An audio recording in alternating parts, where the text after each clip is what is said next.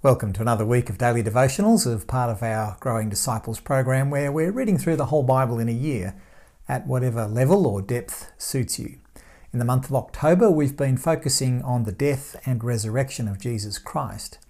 In a sense, we're at the high point of the entire biblical narrative, which is why we've slowed right down to give ourselves an opportunity to be impacted by the gospel all over again. This week, our daily devotionals are all about the resurrection of Jesus Christ. While there's so much that we could say, our priority here is actually going to be to sit with the narrative of the text, to observe and to ponder these original documents which God has inspired and preserved for our good and for our encouragement in following after the Lord Jesus. And so today we turn to Luke's Gospel. There's been a Sabbath day's silence. Uh, of course, there's lots of creative theories around the timing of the Passover festival and the Sabbath, but one thing that's universally agreed is that Jesus' resurrection occurs on the day immediately after the Sabbath. It was the day of rest, that Sabbath, when everything stopped. And so now, this early morning, would have felt a bit like a Monday morning to us, up early on a back to work kind of day. And although in the midst of the great festival, perhaps not everyone was heading back to work immediately. But for some of the women in Jesus' group of followers, they had some very important work to do. We pick up the narrative in Luke 24, beginning at verse 1. On the first day of the week, very early in the morning, the women took the spices they had prepared and went to the tomb. They found the stone rolled away from the tomb. Now, Luke doesn't make much of the stone covering the entrance to the tomb, but Matthew's Gospel does. That's where we learn about the Roman soldiers who had been charged with guarding the tomb and about this large stone that had been rolled across the entrance and sealed with the governor's seal all to prevent the possibility that Jesus' body could be tampered with in any way. The tomb was locked down and secured outside. But no one expected an inside job, that Jesus would come out from the inside. But even then, there's mystery because Matthew tells us that it was an angel who actually rolled the stone out of the way in order to reveal an already empty tomb for the women early on that Sunday morning, this, well, removed a significant barrier to completing the task of properly embalming Jesus' body for a traditional Jewish burial. So, back in verse 2, they found the stone rolled away from the tomb, but when they entered, they did not find the body of the Lord Jesus. While they were wondering about this, suddenly two men in clothes that gleamed like lightning stood beside them. In their fright, the women bowed down with their faces to the ground, but the men said to them, Why do you look for the living among the dead? He is not here, he has risen. Remember how he told you while he was still with you in Galilee the Son of Man must be delivered over to the hands of sinners, be crucified, and on the third day be raised again. Then they remembered his words and quite naturally, the women quickly return to the gathering of Jesus' followers who were perhaps slowly rousing themselves from sleep on that Sunday morning. Verse 9 When they came back from the tomb, they told all these things to the eleven and to all the others. It was Mary Magdalene, Joanna, Mary the mother of James, and the others with them who told this to the apostles. But they did not believe the women because their words seemed to them like nonsense. Peter, however, got up and ran to the tomb.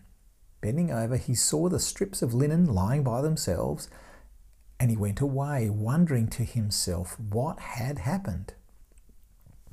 Now, as we ponder Luke's account of that resurrection morning, we can't help seeing this as the reporting of the extraordinary within the ordinary. Something has happened.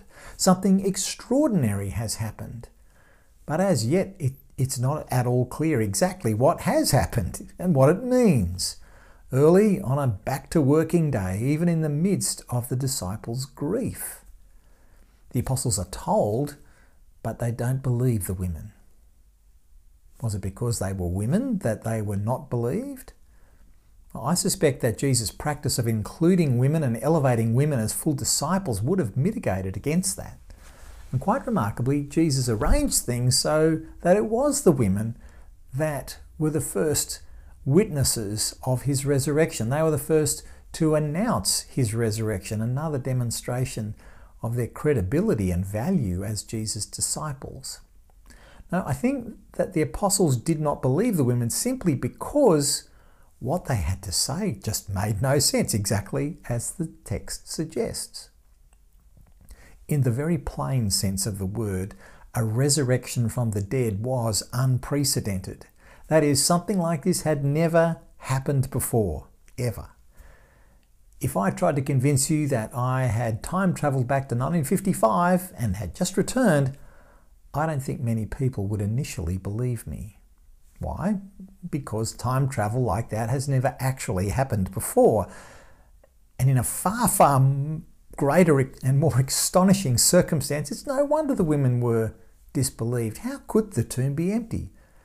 apart from grave robbers beating up the Roman guards, breaking the governor's seal, and rolling the stone away. How could this happen?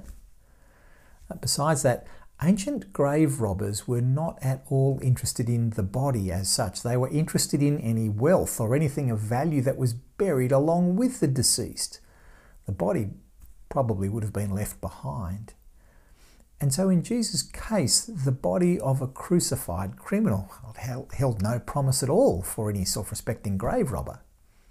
Anyway, I don't think Peter's thinking that logically at the time. He simply hears the report from the women and he believes them enough to run to the tomb to verify the facts.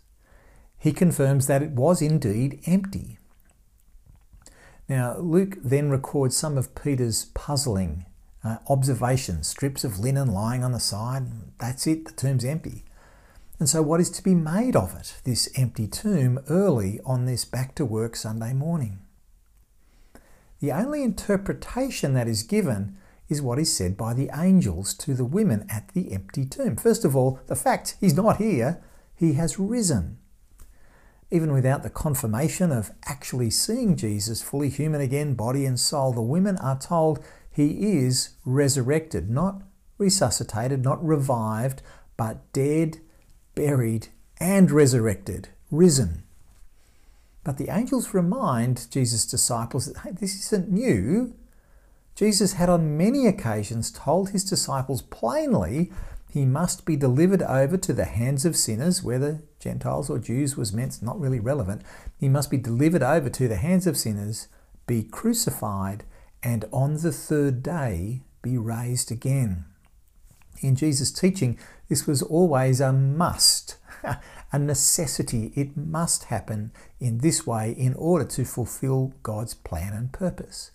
Jesus had prepared his disciples for an unprecedented event as best as possible, and now they needed to catch up, to come to terms with it. The tomb was empty.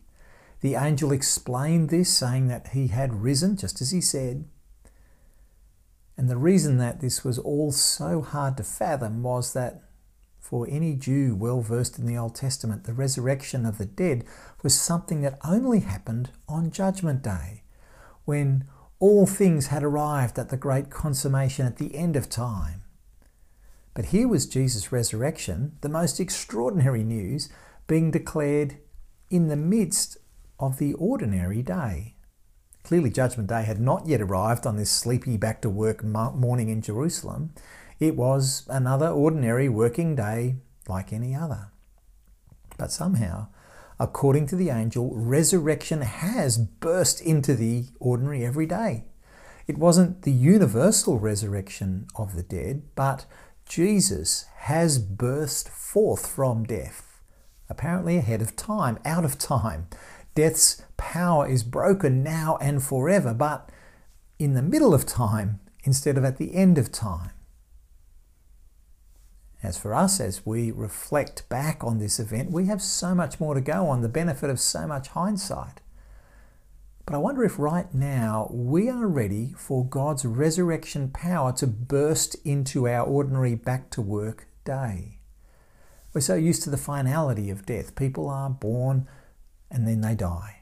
Sadly, desperately, that's really all we know. It's what we expect. But against all expectations, on this day, God continues to bring life out of death. The spiritually dead can be transformed by Jesus.